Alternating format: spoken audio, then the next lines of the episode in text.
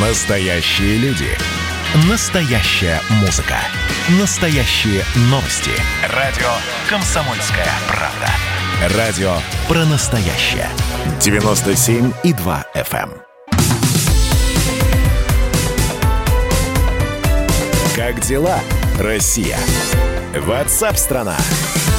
Продолжается прямой эфир радио «Комсомольская правда» и с неприятными новостями, но будем считать так, как начало рабочей недели. То есть сегодня условный понедельник, несмотря на то, что сегодня среда, поэтому никто хороших новостей не обещал. В России могут вырасти тарифы на тепло и электричество. И причиной тому, как сообщается, станет запланированное правительством в этом году увеличение размера утилизационного сбора на технику для добычи угля – по оценкам экспертов, цена на электроэнергию может подняться более чем на 5,5%. Кстати, э, ранее сообщалось, что из-за нового утилизационного сбора в России вырастут цены и на иномарки. Вы знаете, ну давайте мы снова про тепло, про электричество, про услуги ЖКХ. С нами на прямой связи Светлана Разворотнева, член общественной палаты, исполнительный директор Национального центра ЖКХ «Контроль». Э, Здравствуйте, Светлана Викторовна. Здравствуйте. Вы знаете, уже анекдот появился. Раньше я боялся темноты, но вчера принесли квитанции, и теперь я боюсь света, а еще немного воды, тепла и немного мусора. Вот, скажите, доколе? Да, нет, на самом деле никому не верьте. И похоже, что это одни чиновники пугают других, чтобы добиться каких-то решений. Потому что во-первых, э, у нас э, все-таки не отменено поручение президента о том, что рост платежей за коммунальные ресурсы у нас не должен превышать размера инфляции. И уже много лет подряд у нас действительно это повышение, оно составляет там 4% в среднем по стране. Ну, где-то, может быть, в отдельных регионах чуть больше, а в других э, чуть меньше.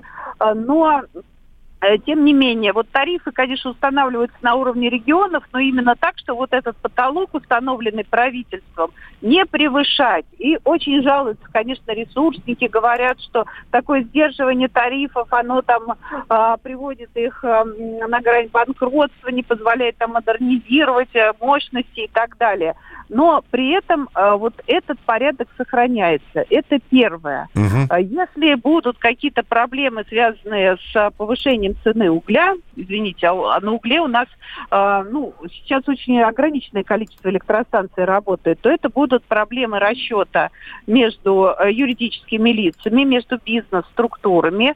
И, соответственно, если какая-то муниципальная котельная будет вынуждена или э, какая-то электростанция закупать уголь по завышенной цене, и как бы вот это будет связано с проблемами с тарифом, у нас существует механизм компенсации выпадающих доходов из бюджета. Поэтому я думаю, что это все снивелируется. Второе, все-таки действительно у нас уже, по счастью, в стране не так уж много электростанций и котельных, которые работают на угле. А Минэнерго сейчас анонсировала опять же, в соответствии с поручением президента, чрезвычайно масштабную программу газификации страны. Там чуть ли не 90% должны газифицировать в ближайшие годы, причем там будут бесплатно подключать э, как бы абонентов, то есть людям вообще не придется платить. Вот только два месяца назад они показали, там будут создаваться единые э, как бы операторы в каждом регионе. Поэтому, слава тебе, Господи, вот этих вот э, э, котельных на угле, да, и котельных, и электростанций станет еще меньше. Поэтому вот все эти, знаете, прогнозы, это вот такой вот лоббизм, ну, там, отдельных представителей угольной отрасли, им, конечно, там хочется, чтобы у них не дорожала продукция, им там каких-то решений хочется от Минэкономики э, добиться. Но нам с вами не надо на это обращать никакого внимания, если вы не являетесь представителем угольной отрасли. Ну, это да, здорово. Просто у нас действительно есть все-таки несколько регионов, которые зависят э, и а, от угля, вот, и э, отапливаются, в общем-то, не... Э...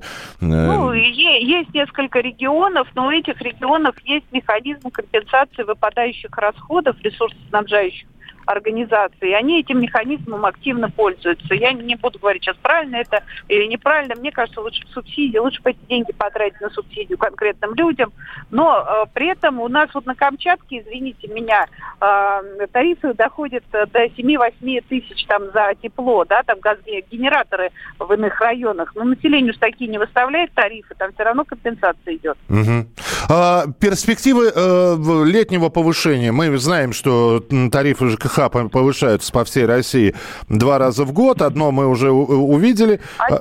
Один раз в год. Один раз в год я вас поправлю. Один раз, то есть лето... В июле коммунальные ресурсы повышаются э, только в июле. У нас в начале года э, могут повышаться взносы на капремонт, но это не обязательно, это чисто региональные и вот в Москве, может быть, еще тут, э, ну, как бы достаточно, поскольку большую часть обслуживается ГБУ жилищник, там вот централизованно у нас тарифы на содержание жилья выставляются. А так у нас один раз в год, в июле, я думаю, что это будет э, э, меньше, чем 4% или около того. Угу. Мы видели, мы видели, уже опубликовал вот этот вот распоряжение правительства, было опубликовано в ноябре, там вот эти потолки установлены. Я считала, это где-то 3-8% по всей стране. То есть уже все понятно, что в июле будет происходить. Спасибо большое. Ну, будем надеяться, что ваши прогнозы да. и те, то повышение, которое мы услышим или увидим, оно действительно совпадут. Светлана Разворотнева, член общественной палаты, исполнительный директор Национального центра ЖКХ контроль. Но вот нам здесь пишут, у нас в Екатеринбурге тарифы на ЖКХ подскочили аж на 20%. Э, друзья, ну, я не знаю, опять же, я могу только попросить сейчас – только поправ... потому что я пытался каким-то образом проанализировать. Мне все время приходят платежки с разными цифрами. Понимаете, одна платежка приходит на 8 900, а вторая приходит на э, следующим месяцем на 6 700. Я пытаюсь найти эти потерянные 2000, а куда все пропало в пути? А следом опять приходит третья, там следом, я не знаю, следующая платежка. То есть сначала 8 900, потом 6 700, и вдруг бац, опять 8 200. Э, цифры меняются. Но я никогда не анализировал, вполне возможно, у вас есть платежные документы за февраль 2020 года. И вот вы сейчас платежки получили за февраль 2021.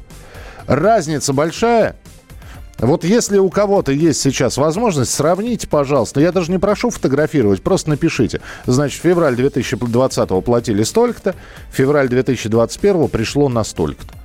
Ну и регион я увижу, если вы пришлете сообщение. 8 9 6 7 200 ровно 9702. 8 9 6 7 200 ровно 9702. 100 киловатт на человека по льготной цене, остальное можно повышать.